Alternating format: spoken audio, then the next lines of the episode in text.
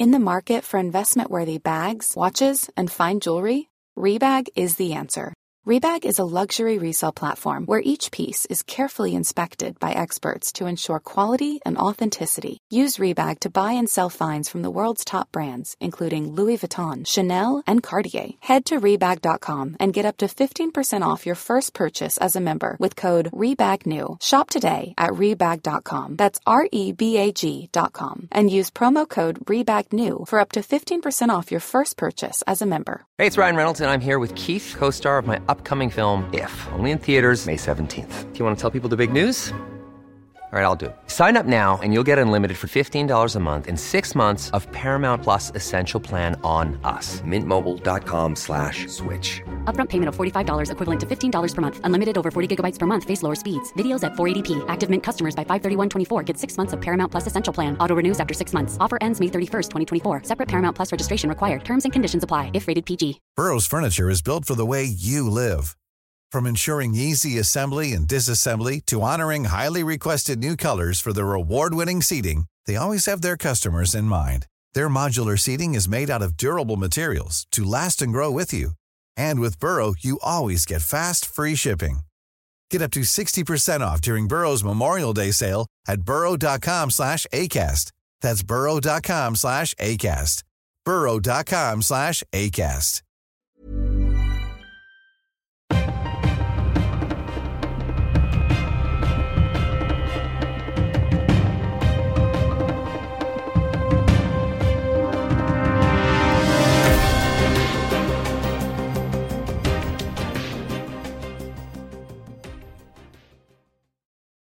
Ja, då säger vi än en gång hej och eh, mycket varmt välkomna till ett nytt avsnitt av dagens Juridikpodden. William Eriksson heter jag, sitter här i studion i centrala Stockholm och eh, blickar ut över ett eh, ösregn. Vad är du Stefan Wahlberg? Jag sitter i mitt hus i Roslagen och blickar ut över ett ösregn. Sommaren går ju framåt i rent kronologisk mening, kanske inte i rent meteorologisk mening. Så vi har ju en augusti-start här som är ja, ska säga, lämnar lite övrigt att önska ur ett semesterperspektiv. Jag tror även ur ett lantbrukarperspektiv så vill man inte ha så här mycket regn och framförallt inte med den intensitet som det kommer ifrån himlen just nu. Men i övrigt så noterar vi att eh, sommaren trots allt lider mot sitt slut och att eh, nätterna blir sådär som jag i och för sig tycker är lite härligt. Augusti, svarta mitt i natten. Ja, vi, vad är det man brukar säga? Den som väntar på något gott väntar aldrig för länge. Själv har jag inte påbörjat min semester ännu så att jag ser med tillförsikt fram emot eh, sista och senare delen av augusti som jag kommer att spendera på en plats där värmen är eh, mer eller mindre garanterad. Så att eh, jag mår inte dåligt över att det regnar just nu. Jag kan eh, eh, låtsas att jag lider med de som har semester och får lite dåligt väder men innerst inne så bryr jag mig inte ett skvatt faktiskt. Det, det kan jag säga. Ja, du, eh, i helgen så även om jag inte hade semester så, så eh, besökte jag västkusten. Jag körde cirka 100 mil bil den här helgen och åkte snabbt ner där dit och träffade eh, några vänner och när jag på lördagen satt och precis hade avnjutit eh, lite skaldjur som man ju gärna gör på västkusten så visade jag min ouppfostrade sida tog fram min eh, telefon lite snabbt och tittade och eh, då hade jag fått ett mail från dig Stefan. Och det, det, var, det var inget kort mail som, som landade in där. 19.37 på lördagskvällen. Det hade ämnet tramserier av Svea hovrätt och du inledde mejlet med att skriva att eh, Svea hovrätts dom om mannen som flyttade sin mobiltelefon från jackan till en laddare är rent fåntratteri och trams och sen så följer det en lång drapa där du är skarpt kritisk till eh, Svea hovrätt och jag tänker att eh, jag ställer dig till svars här och nu. Vad, vad är det du är så arg på? Så här, det här är ett ämne som ligger mig kärt om eh, hjärtat därför att eh, den rättstillämpning som rör så vardagliga saker som till exempel trafikfrågor är det som i sin yttersta form avgör allmänhetens tilltro både till det juridiska systemet och till rättsstaten men inte minst till rättstillämpningen i våra domstolar. Och ur ett, rätt sociologiskt perspektiv som du själv är betydligt mer bekant med än vad jag är så, så är det här självklarheter att eh, sånt som ligger i vanliga människors vardag och som blir föremål för rättsliga prövningar måste vara logiska och måste vara proportionerliga och måste ha en, en så att säga, form som, som alla och envar kan instämma i därför att det inte handlar om brott som, som normalt sett då ligger utifrån allmänhetens perspektiv utanför deras egen, egen vardag såsom grova våldsbrott och, och, och liknande. Och i det här fallet så eh, anser jag att, att eh, Svea hovrätt då, som river upp tingsrättens friande dom eh, gör någonting som domstolar ska vara väldigt försiktiga med att göra. Det vill säga de springer i polisens ledband, de gör sig till den förlängning utav, utav eh, då den så kallade rättskedjan som de så många gånger själva eh, säger att de inte ska vara. Och man gör det på ett väldigt, väldigt förenklat sätt. Eh, medan tingsrätten då tittar på, på syftet bakom den här lagstiftningen mot så kallat mobilsurfande då, eller mot att man, som det står i lagen, då, att man inte får använda kommunikationsutrustning under färd. Eh, och tittar då på vad förbudet har för bakgrund och utvecklar det i domen med tanken med lagstiftningen är att, så att säga, hindra föraren då från att till exempel skicka sms eller vara inne på sociala medier och liknande när man kör bil. Därför att det är det som är det trafikfarliga beteendet man genom lag, eller lagstiftning ska jag inte säga för det här är en förordning, genom, förordning, genom bestämmelsen i förordningen faktiskt vill eh, förändra. Va? Eh, så och därmed också fria den här personen som endast har alltså flyttat sin mobiltelefon i, samband med att han stannade för ett, för ett, eh, ett, ett rödljus. Va? Eh, så, så skriver då hovrätten ingenting om varför man river upp den friande domen och fäller till ansvar för det här då förseelsen eller det här brottet, utan man har ett domskäl som är på fyra rader och konstaterar rakt upp och ner att, att eh, eftersom han har hållit mobiltelefonen i handen har han använt den under bilfärden i den mening som avses i, i den här bestämmelsen. Åtalet är därför styrkt. Eh, just det var nämligen ostridigt. Men att då tycka eh, att det här är en ett sätt att använda kommunikationsutrustning på. Det vill säga att flytta någonting från en ficka i handen till, i det här fallet, då en laddare eh, som sitter på panelen. Det är naturligtvis inte ett trafikfarligare beteende än att flytta ett äpple från fickan till förar, eller förlåt, passagerarsätet eller att flytta eh, någonting annat, ta av sig solglasögonen och, och, och lägga dem i mittkonsolen mellan sätena på bilen eller något annat fullständigt vardagligt beteende. Men bara för att det då råkar handla just om en mobiltelefon så tar man så att säga sikte på den här bestämmelsen och dömer till ansvar för det här brottet. Och jag tror inte att det här är någonting som har, har eh, respekt med sig och jag tror inte att det är någonting som allmänheten tycker är särskilt vettig och bra rättstillämpning. Och framförallt så instämmer jag helt i tingsrättens bedömning och även när man läser då Transportstyrelsens eh, eh, utredning som gjordes på uppdrag av regeringen inför den här lagändringen så utgår man ju hela tiden från att med användning utav kommunikationsutrustning avses då själva inhämtandet eller kommunikationen, inhämtandet av information, att man sitter och knappar på sin mobiltelefon, läser meddelanden eller, eller på annat sätt då använder den i hand medan man håller den i handen. Och därför tycker jag att hovrätten har gått väldigt, väldigt snett här och jag hoppas att man då till och med får upp det här högsta domstolen så att man en gång för alla kan klargöra vad som avses med uttrycket att använda en mobiltelefon. Men, men samtidigt är det ju så, han, han har ju mobiltelefonen i handen och det, det, skulle ju kunna innebära att man så att säga tappar uppsikt över trafiken eller tappar sin uppmärksamhet eh, på körningen för att man håller på med sin telefon. Är inte det att använda telefonen också? Du hänvisar till den här skrivelsen från Trafikverket här, eller om det är Transportstyrelsen, där man då mm, liksom beskriver vad syftet är. Det kan jag väl köpa att det kanske inte är riktigt det som den här mannen har ägnat sig åt, men han har ju trots allt ändå liksom haft sin mobiltelefon telefon i handen och fört den mellan jackfickan och laddaren och då kanske inte varit 100% uppmärksam på, på trafiken. Jo, men man måste se till bakgrunden eh, för det här tillägget som, som gjordes. Alltså redan 2013 så fick vi då ett, ett eh, förbud mot att ha ett trafikfarligt beteende eller att då eh, använda mobiltelefoner om det inverkade menligt på körningen. Och det här visade sig då vara svårt att i praktiken då tillämpa och, och, och uttolka för både polis, åklagare och ytterst domstolar och framförallt bevisa. Vad, vad är, hur kunde man bevisa att en handhållen mobiltelefon inverkade menligt på körningen?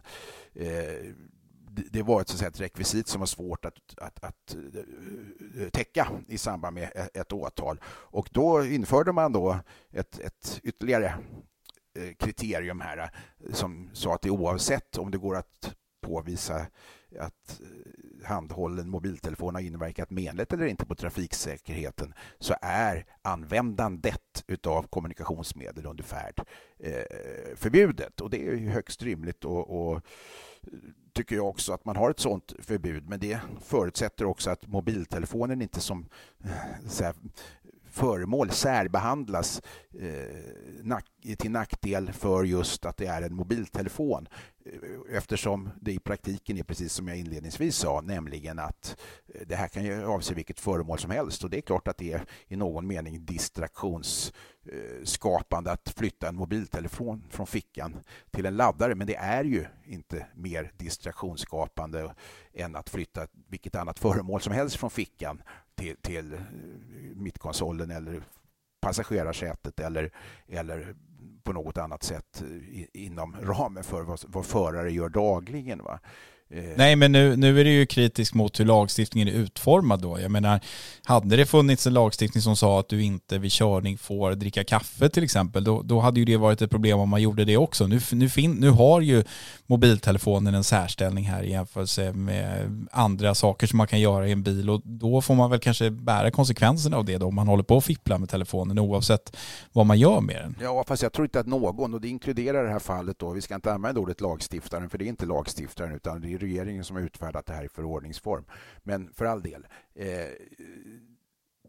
det, jag tror inte att de med anv ordet användande av kommunikationsutrustning syftar på att flytta den från ett ställe till en annan med handen utan användandet, precis som jag sa tidigare, har hela tiden i den här processen beskrivits från Transportstyrelsen och uppåt som att man så använder telefonen i den vardagliga mening, det vill säga skickar sms eller, eller sitter och, och, knappar på den eller tar del av sociala medier. Precis som tingsrätten pekar på att det är syftet. Och det är det jag menar, att hade man skrivit att det skulle att det, i den här bestämmelsen i trafikförordningen att det är förbjudet att hålla i en mobiltelefon, ja då hade jag inte suttit här och, och, och eh, ondgjort mig över den här domen. Men nu står det inte så, utan, och det hade varit helt oacceptabelt för övrigt. Men, utan nu står det att använda mobiltelefonen. Och det tycker inte jag att man gör om man flyttar den från ett ställe till till ett annat. Och jag tror att mitt budskap där är väldigt klart. Sen behöver man inte dela min uppfattning. Det gör upp, uppenbarligen inte de här tre hovrättsdomarna heller. Men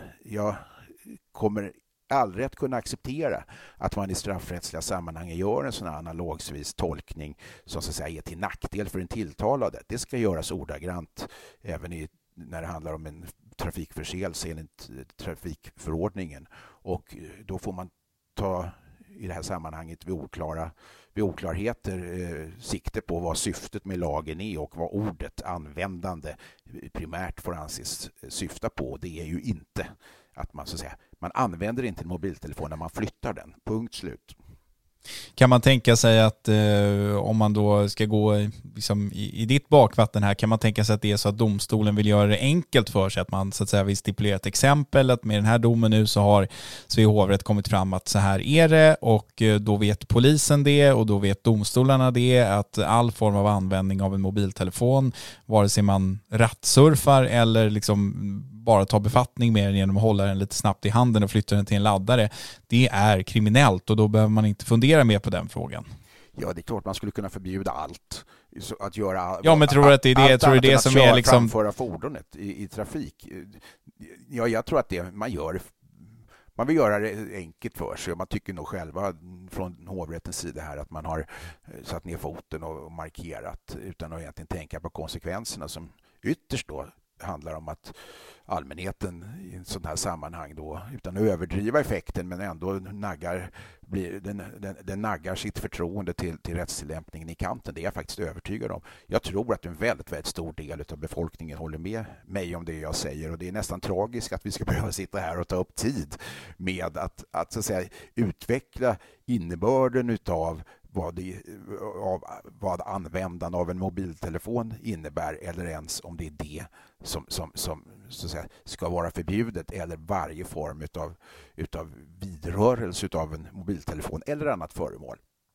Men, men finns det inte en risk då om man hade låtit det här passera att det hade varit en sån här invändning som hade kommit från alla när man stoppades av polisen att nej men vadå jag, du har inte sett om jag har rattsurfat eller smsat, jag har ju bara tagit den ur jackfickan och var, stod i stånd och flyttade den till min laddare. Jag, det, det måste vara jättesvårt att se, eh, även om man kör upp jämsides i en polisbil, huruvida jag bara tar fram min telefon för att sätta den i laddaren eller om jag faktiskt tittar på den och, och skickar ett sms när jag har den ner i knät. Det, det måste ju vara omöjligt för en polisbil eller en polisman i, i bilen bredvid att notera. Jo, men lagstiftningstekniskt kan man inte anpassa då lagstiftning eller i det här fallet en för, utformandet av en förordning utifrån bevissvårigheter för poliser eller åklagare. Det skulle landa i en ganska konstig spiral om vi tvingades att anpassa brottsbalkens bestämmelser utifrån vad som är svårt att bevisa. Eh, jag menar hemska tanke i, i, i brott som, som kan, kan leda till livstidsfängelse eller långa fängelsestraff om man då skulle vara tvungen att anpassa det för att det inte går att bevisa eh, att en människa hade uppsåt till exempel till, till en viss gärning. Nej, det, då är vi farligt ute. Men skulle man kunna tänka sig att man skriver om den här förordningen då och beslutar att all mobilanvändning är förbjuden? Jag menar om det är det som är alternativet här, du ja. hävdar ju att man, ja. den här domen inte går att, så att säga, det går inte att komma fram till det här domslutet egentligen som Svea hovrätt har kommit fram till om man tittar på förarbetena. Skulle man kunna tänka sig en ordning där man skriver om den och, och slår fast att mobilen ska inte röras under körning, punkt slut? Ja, då skulle åtminstone ilskan riktas emot då, om vi använder ordet lagstiftaren lite slarvigt i det här fallet, Sveriges regering som utfärdar förordningar och inte mot rättstillämpningen och domstolarna. Därför att står det så i en lag eller i det här fallet en förordning, då är det tydligt. Man får inte hålla i en mobiltelefon. Nu står det inte så. Det står att man inte får använda en eh, mobiltelefon när man håller den i handen under färd. Och då får man ta bort ordet användande och då blir det ju som sagt en, en lagstiftningsfråga snarare än en rättstillämpningsfråga. Och jag tror inte att, att svenska folket skulle tycka att den var lämplig. Och du med din rättssociologiska bakgrund skulle nog också ha invändningar mot att man förbjöd ett visst föremål att vara handhållet istället för att, att då eh, förbjuda användandet av den därför att effekterna skulle bli att varför får man inte hålla en mobiltelefon i handen när man får hålla ett par solglasögon i handen eller, eller ett äpple eller vad det nu må, må handla om. I så fall får man förbjuda varje form av handhållet föremål under färd i bilen. Och det tror jag ingen skulle tycka var lämpligt att, att, att ha som, som bestämmelse eller som ett, som ett förbud. Nej, ord och inga visor från din sida här. Du, eh, du eh, kanske ska börja jobba som domare? Nej, verkligen inte. Det hoppas jag verkligen att Sverige ska slippa. Däremot så finns det en poäng här som vi inte kanske ska fördjupa oss i, men som jag tycker ändå är värd att lyfta upp. att det är olämpligt. Alltså just så här, en, ett av mina eh, större intresseområden inom, inom juridiken har av olika skäl landat i åttonde kapitlet regeringsformen som handlar om den så kallade normgivningsmakten, alltså vem som har rätt att utfärda förordningar, föreskrifter och stifta lag och framförallt på vilka områden. Och grundregeln är att straffrättens område är förbehållet Sveriges riksdag att stifta lag på. Eh, så finns det ett litet undantag där som säger att om, om det för brottet endast kan följa en påföljd som är böter så, så, så har regeringen rätt att då utfärda förordning på det området. Men det här är ett undantag från en huvudregel eh, som, som då bör följas så långt det är möjligt. Och här är inte, det är inte jag som påstår, utan det här är folk som är betydligt bättre kunniga på området än vad jag är. Till exempel numera framlidne professorn Håkan Strömberg vid Lunds universitet som skrev en hel bok om åttonde kapitlet regeringsformen enligt 1974 års lagändringar. Och, och han konstaterar ju också att det här överutnyttjas av regeringar och har gjorts genom decennier. Och summa summarum av det här då något pretentiösa konstitutionella resonemang som förs utifrån då ett väldigt vardagligt perspektiv just nu, det är att det kanske inte var lämpligt och det var högst sannolikt inte heller grundlagstiftarens avsikt eh, när man gjorde det här undantaget i, i åttonde kapitlet regeringsformen att man skulle utfärda den det regelverk eh, som flest människor i Sverige faktiskt döms för, nämligen trafikförseelserna enligt trafikförordningen, att just den, det regelverket skulle tas i förordningsform och inte i lagform som ändå är huvudregeln. Det har skapat inte bara principiella problem utan också rent praktiska problem som att det inte då finns en en vettig, ett vettigt förarbetesmaterial att gå igenom på samma sätt som, som när det gäller lagstiftning. Vi har alltså inte en, en proposition, vi har inte en, en lagrådshantering, vi har inte ett remissförfarande på samma sätt, även om det just det här fallet råkar finnas ett remissförfarande. Och vi har inte ett beredningsarbete i utskotten och så vidare. Och det här är, jag, jag tycker att det är principiellt och i, i det här sammanhanget och även praktiskt djupt olyckligt att regeringen utfärdar sånt här i förordningsform istället för att ta, eh, låta riksdagen ta det i, i, i lagform. Eh, det sista blir eh, då en, någon form av punkt i det, här, i det här resonemanget men det stämmer till viss eftertanke, tycker jag trots allt. Det gör det och om vi då går över från en förordning till en eh, förestående lagändring så, så blev det ju en ganska fin brygga tycker jag. För att eh, några minuter innan vi eh, satt oss för att spela in den här podden så stod det klart att Domstolsverkets generaldirektör Thomas Rolén har eh, inkommit med någon form av hemställan till justitieutskottet där han då ber regeringen att eh, slopa lagändringen som innebär att uppgifter om vittnen och brottsoffer ska maskeras i domar och andra dokument. Eh, det här har varit någonting som har varit uppe för diskussion ganska länge. Lagändringen skulle egentligen ha trätt i kraft tror jag vid årsskiftet men den har skjutits upp två gånger. Nu senast så sköts den upp för att eh, Domstolsverket sa sig inte vara klara eller domstolarna var liksom inte förberedda på att den här lagändringen skulle träda i kraft. Det var en massa saker som de behövde ha fixat innan det. Men nu är det sagt att den ska träda i kraft eh, den första oktober. Men då menar Thomas Rolén här att det är inte rimligt. Den här lagstiftningen, det funkar inte. Det kommer ta alldeles för mycket resurser från domstolarna och sen så säger han också att de här uppgifterna som det handlar om, nämligen personnummer, eh, mejladresser, telefonnummer och bostadsadress till vittnen och brottsoffer, de kan man ändå få tag i på annat sätt, säger Rolén till Dagens Nyheter. Så att eh, därför behöver vi inte lägga en massa domarresurser på att maskera de här uppgifterna. Eh, jag tycker den här frågan har, den har i två spår och vi kan ta båda här, Stefan. Ett, eh, jag kan ju tycka att det är befogat att man så att säga, försöker skydda vittnen och brottsoffer mer än idag. När någon nu ställer upp och vittnar, vi vet att det kan vara svårt ibland, det kan vara obehagligt, man kan känna sig hotad och utsatt det finns ju inte heller någonting för, för dig eller mig som läser domar i ett journalistiskt syfte. Det finns ju ingenting egentligen som är så viktigt för oss att veta var ett vittne bor eller vad den har för personnummer eller vad, vad målsägaren har för personnummer och så. Men sen har vi det andra spåret och det handlar ju om att en myndighetschef nu går in och ber regeringen att slopa eller stoppa ett lagförslag. Det är också någonting som är väldigt ovanligt och då kan man ju fråga sig, är det här så pass viktig fråga att Thomas Rolén väljer att ta den här striden? Uppenbarligen är det det för, för Thomas Rolén som generaldirektör direktör för Domstolsverket. Det är nu för övrigt inte regeringen utan det är faktiskt riksdagen han har vänt sig till, eh, om man inte förstår saken fel, utskottet va, för att eh, få den här tilltänkta lag, eh, nya lagbestämmelsen att utgå.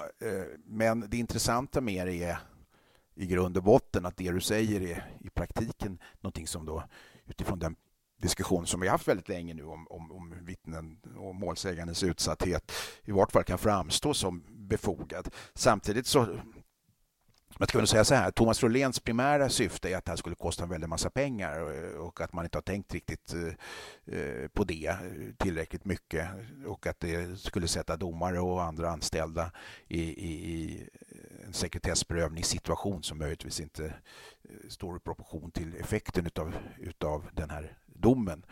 Men sen kan man ju principiellt diskutera i hur många då sekretessbestämmelser som ska införas när det gäller domstolars verksamhet eftersom grundprincipen faktiskt är att domstolars verksamhet så långt det bara är möjligt ska genomsyras av insyn just för att det är en nödvändig ingrediens i en rättsstat att vem som helst, det vill säga inte bara du och jag som kanske yrkesmässigt arbetar med att rapportera om och i någon mening granska, granska domstolsväsendet utan att vem som helst som känner sig felaktigt dömd eller som känner sig eh, politiskt engagerad i att eh, reformera rättsväsendet i ett, eh, en eller annan riktning måste ha möjlighet att på detaljnivå kunna gå in och granska hur det här egentligen fungerar. Och det är som du säger, det är ytterst sällan som man har användning av kontaktuppgifter. Inte ens journalister eh, kanske har användning av kontaktuppgifter till ett vittne om man nu inte händelsevis vill komma i kontakt med vittnet.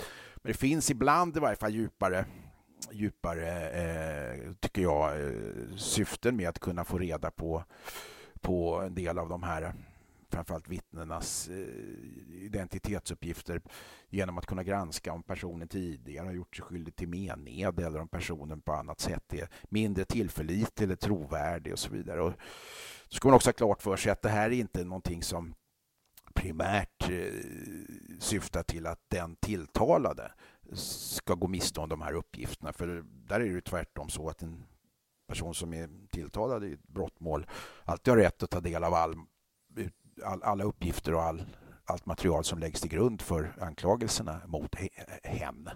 Så att det här rör liksom eftervärlden och då har man infört det som i offentlighets och sekretessammanhang kallas för ett, vill man införa det som i offentlighetssekretesslagsammanhang kallas för ett omvänt skaderekvisit. Det vill säga att det råder en presumtion för Eh, hemlighetsmakeri i det här fallet. Men det måste trots allt prövas vid varje enskilt tillfälle när uppgifterna begärs ut och det är det Rolén vänder sig mot. Jag vet inte vart det här ska landa men det är väldigt ovanligt att man i det här skedet i vart fall går in ifrån en myndighet och vädjar om att en viss lag inte ska få träda i kraft som redan är beredd och egentligen färdig.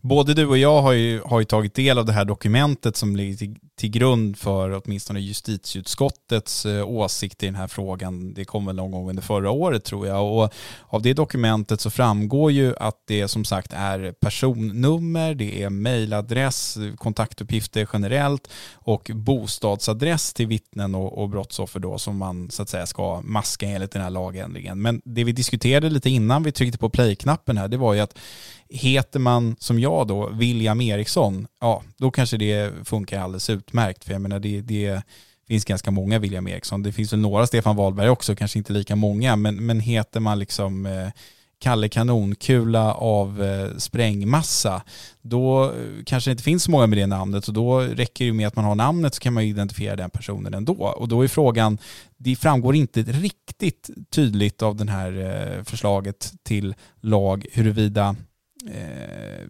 det, det, handlar om uppgifter som gör att man kan identifiera vittnet. Och då skulle man kunna fråga sig, är ett, egen, eh, ett eget namn på så sätt en, en sån uppgift som också skulle kunna maskas om man då har ett ovanligt namn, eller vad tror du?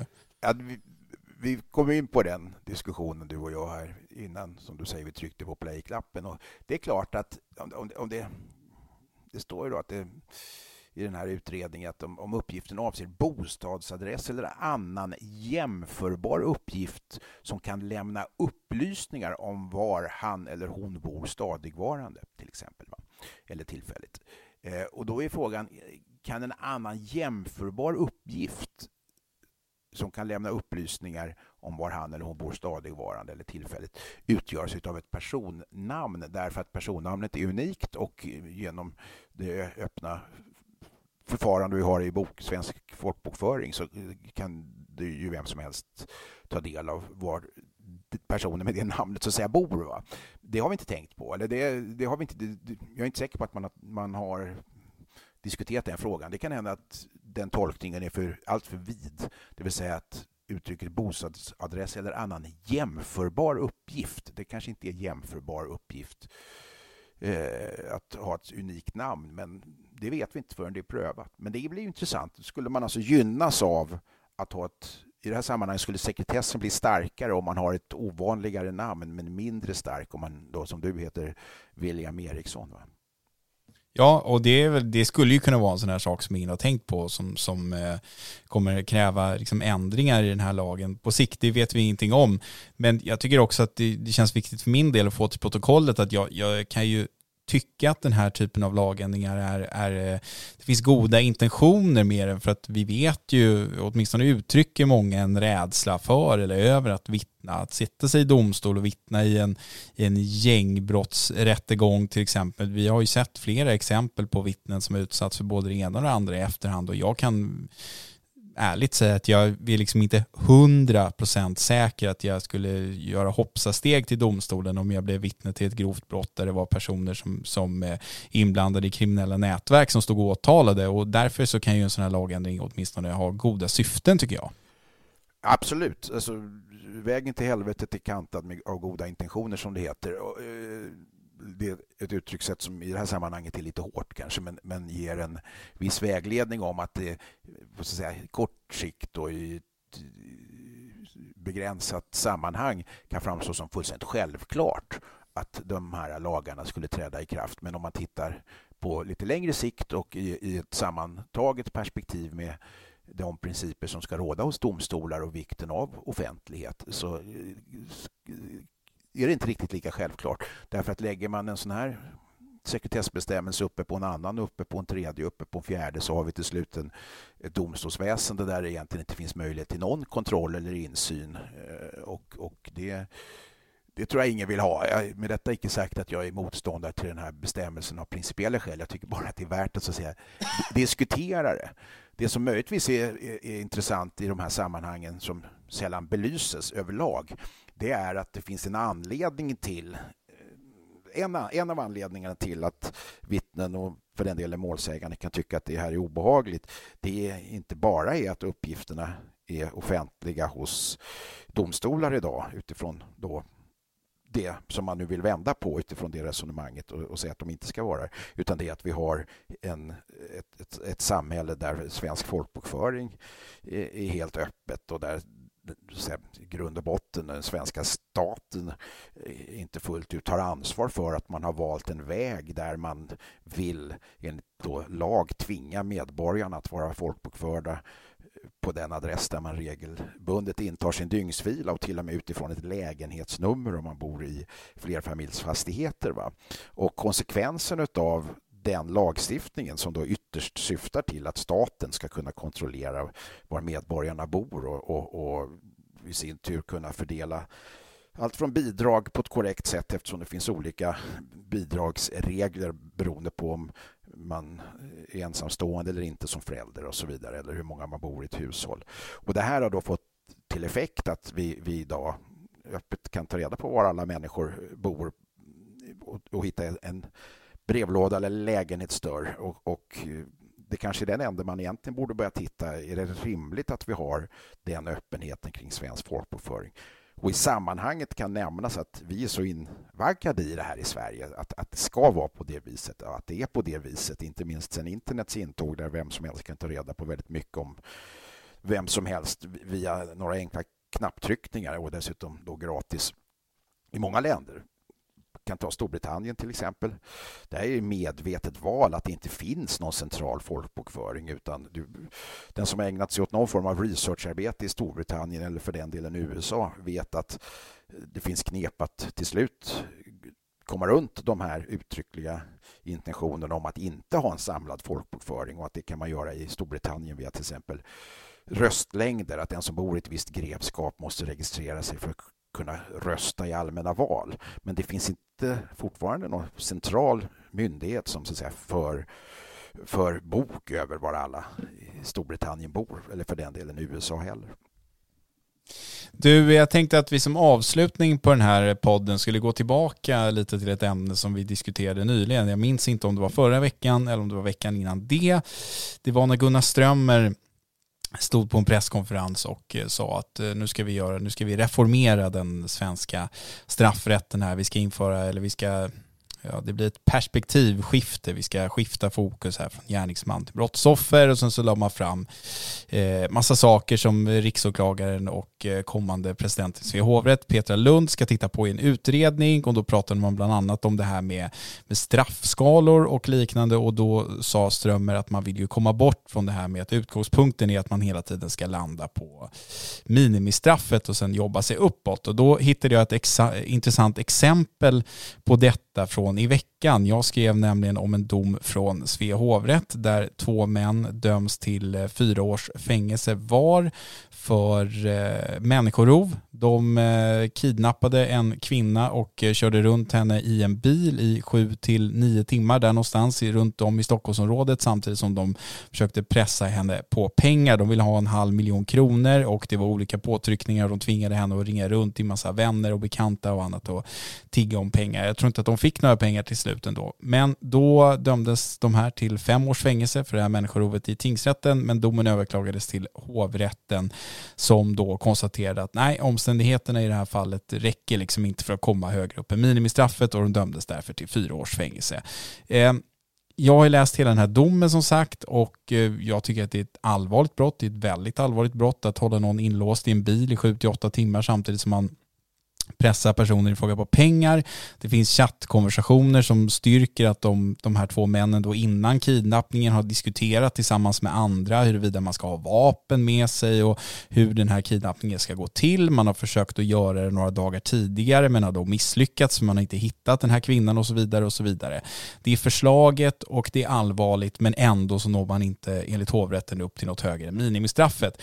Är det här någonting Stefan du tror som kanske har bidragit till den här mer repressiva utvecklingen som vi ser idag där Gunnar Strömmer står på en presskonferens och säger att vi måste komma bort ifrån det här med att domstolarna utgår från minimistraffet? Ja, helt klart så är det så att, att, att det är själva orsaken till att man då uttryckligen från regeringens sida sätter upp de här kraven som ja, vi har ju tidigare pratat om det här som du säger och, och, och vore högst rimliga den här utgångspunkten med att man ska börja på straffminimum som vi också har pratat om i den här podden eh, vid ett stort antal tillfällen. Alltså den saknar i vart fall uttryckligt lagstöd men den har likväl en väldigt väl, väl utvecklad praxis och eh, det har diskuterats av nuvarande justitierådet och förutvarande professorn i straffrätt Peter Asp har den här frågan diskuterats väldigt mycket. Eh, eller han gjorde det i sin egenskap av professor framförallt när han var vid, universitetet. Men även en sån här eh, gammal räv, ytterligare en gammal straffrättsprofessor från Uppsala, nämligen Nils Jareborg, har ju utvecklat det här i, i eh, en rad skrifter och så vidare. Och det har liksom blivit så. Jag satt själv med ett justitieråd icke Peter Asp ska jag säga, det här var nog innan Peter Asp för övrigt blivit justitieråd, och diskuterade den här frågan en gång. Och det här justitierådet eh, sa att det var en rimlig utgångspunkt att man skulle ha straffminimum som, som, som eh, då bas när man gjorde sin straffmätning och att eh, man sen skulle arbeta sig uppåt. Och då påpekade jag att Högsta domstolen ganska nyligen före den här diskussionen hade konstaterat att när det gällde mord så var utgångspunkten 14 års fängelse och därefter kunde man då höja respektive sänka straffet beroende på försvårande och förmildrande omständigheter. Och så varför ska då inte just mordbestämmelsen ha samma princip som andra bestämmelser utan ligga på 14 år där straffminimum då är 10 år som bekant och livstid är maxstraffet. Och det kunde det här justitierådet faktiskt inte svara på eh, varför man hade lagt sig där just när det gällde mord. Sannolikt fanns det politiska eh, intentioner även i det sammanhanget. För ett par år senare så kom det en uttrycklig lagbestämmelse där man mer tog fasta på det här och då efter det konstaterades att det faktiskt ska vara utgångspunkten 18 års fängelse, vilket är det som gäller nu sedan några år tillbaka.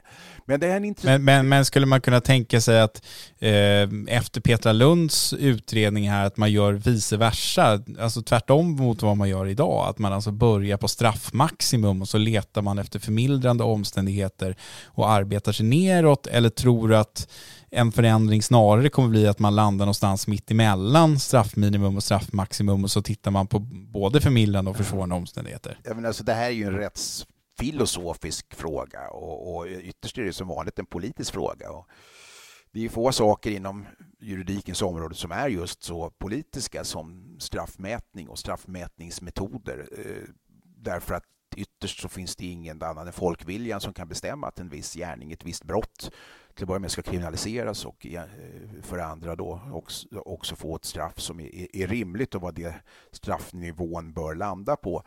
Eh, och Ja, alltså personligen så tycker jag att det rimligaste vore att man hade straffskalor där man utgår från någon form av eh, mitt man utgår från mitten på straffskalan och, och, och, därefter så arbetar man sig neråt om det är förmildrande och uppåt om det är försvårande. Eh, och då får man naturligtvis ändra våra straffskalor utifrån ett sånt, en, en sån modell där man kanske till och med i lagen uttryckligen ska skriva att det ska gå till på det sättet. Det kräver ett jättestort reformarbete men jag tror att det är det som vanliga människor så jag skulle tycka var det mest rimliga att, att, att för ett visst brott så finns en straffskala med en dessutom rimlig rimlig, rimligt spann emellan och man börjar på mitten. Då kan man också tycka i sammanhanget möjligtvis att en del straffskalor, en del brott har straffskalor som är alldeles för vida. Det gäller grov misshandel tror jag, är det inte från ett år till tio års fängelse där.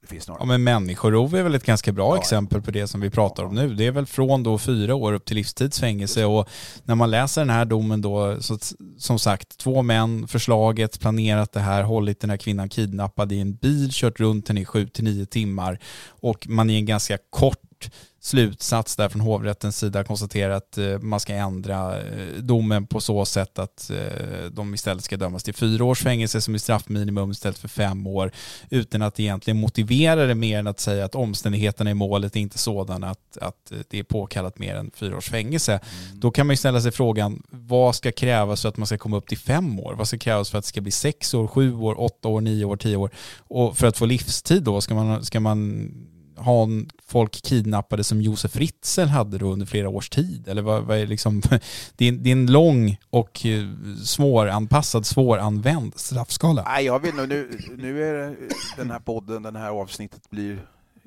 en del kritik, inte minst från undertecknad mot just Svea hovrätt. Jag vill i sammanhanget understryka att Svea hovrätt är en utomordentligt bra domstol som i allra, allra flesta fallen dömer väldigt, väldigt bra. Men i det här fallet som, som vi tar upp här nu och inte bara det vi pratade om inledningsvis så råkar det vara Svea hovrätt som avkunnat domar. Jag tycker att, att eh, det på detaljnivå i det här sammanhanget kan finnas försvårande omständigheter. Precis som tingsrätten tyckte, nämligen att man har, har, har då under en ganska lång tid fört bort den här kvinnan, hållit henne fången och dessutom hota med att skada och ge sig på hennes barn och sådär. Jag, jag, menar, jag skulle inte ligga sömnlös om det här straffet hade slutat på både sex och sju års fängelse. Nu blir det fem år i tingsrätten och fyra år i, i, i hovrätten. Det jag också kan vända mig mot, och det gäller inte bara det här fallet eftersom vi tidigare pratade om ett annat fall från Svea hovrätt där jag konstaterade att man bara på fyra rader av dom, i domskälet, vilket rör ett betydligt mindre allvarligt brott ska vi säga, men likväl ett brott som väldigt många människor eh, döms för. Och i det här fallet är det ett av våra allvarligare brott, nämligen människorov som har upp till till livstidsfängelse i straffskalan. Men att man inte vidare motiverar det här. Eh, när man då gör en ändring från tingsrätten, hade man instämt i tingsrättens bedömning även beträffande straffmätningen, vilket man gör när det gäller då frågan om skuld och brottsrubricering och skadestånd, då, då behöver man inte motivera det närmare från hovrättens sida. Men när man nu inte instämmer i hovrättens bedömning beträffande straffmätningen så behöver man inte bara rakt upp och ner eh, konstatera att, att eh, brottet inte är sådant att straffvärdet överstiger minimistraffet, punkt slut. Utan man bör ju förklara varför man då gör den bedömningen när tingsrätten gjort en annan bedömning. Och det här är också en vidare fråga kring hur domskrivningar ska gå till och varför domstolar ska utveckla hur man resonerar. Och det har vi pratat om också i den här podden ett antal tillfällen att det finns viktiga syften med att man utvecklar sina resonemang i domskälen därför att det inte bara är den tilltalade och dömde och parterna i målet som ska kunna förstå en dom utan även sådana som du och jag och forskare i efterhand ska kunna förstå varför dömde man på ett visst sätt. Och sist men inte minst så är det viktigt att domarna själva förstår varför de gör som de gör. Och ett bra sätt att pröva sina egna teser på är att försöka klä dem i ord och därför kan det också vara viktigt att, eh, att försöka utveckla det räcker med några meningar, men i domskälen varför man gör på ett visst sätt. Det vet vi alla som har varit med ett tag att om man bara skriver till exempel citat vad den tilltalade uppger kan lämnas utan avseende slut citat vilket man tyvärr ser allt för ofta i domar, så kanske det inte kan lämnas utan avseende. Har man inte bättre eh, motiveringar till att det är på det viset från domstolens sida så kanske man ska tänka till ytterligare en gång. Inte minst när det gäller den tillförlitlighet som domen i efterhand kommer att, att, att ha för eftervärlden.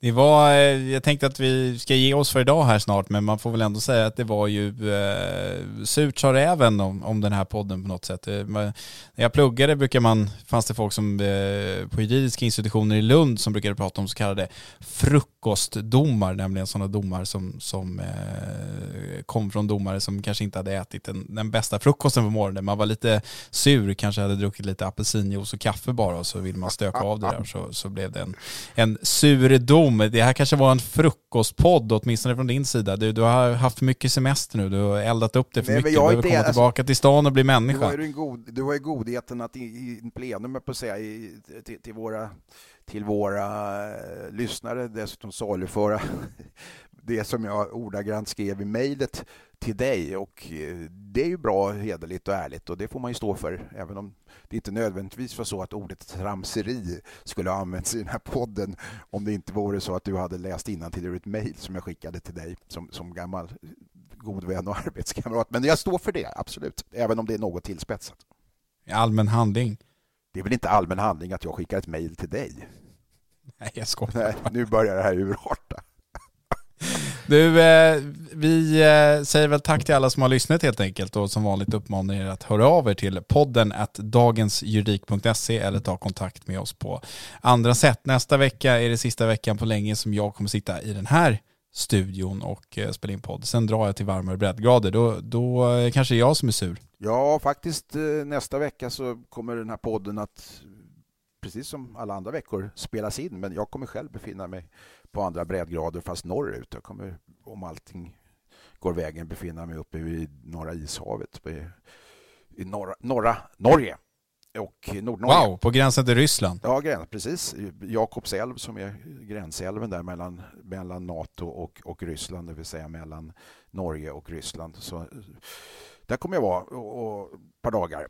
Så att eh, då får vi avge rapport om vad som händer vid den ryska gränsen kanske i bästa fall. Ja, spännande. Inga yviga rörelser i min rekommendation, utan håll dig lugn där. Jag ska vara lugn och fin, precis som jag alltid är. Bra. Stort tack för att ni har lyssnat. Vi hörs med en vecka igen. Hej!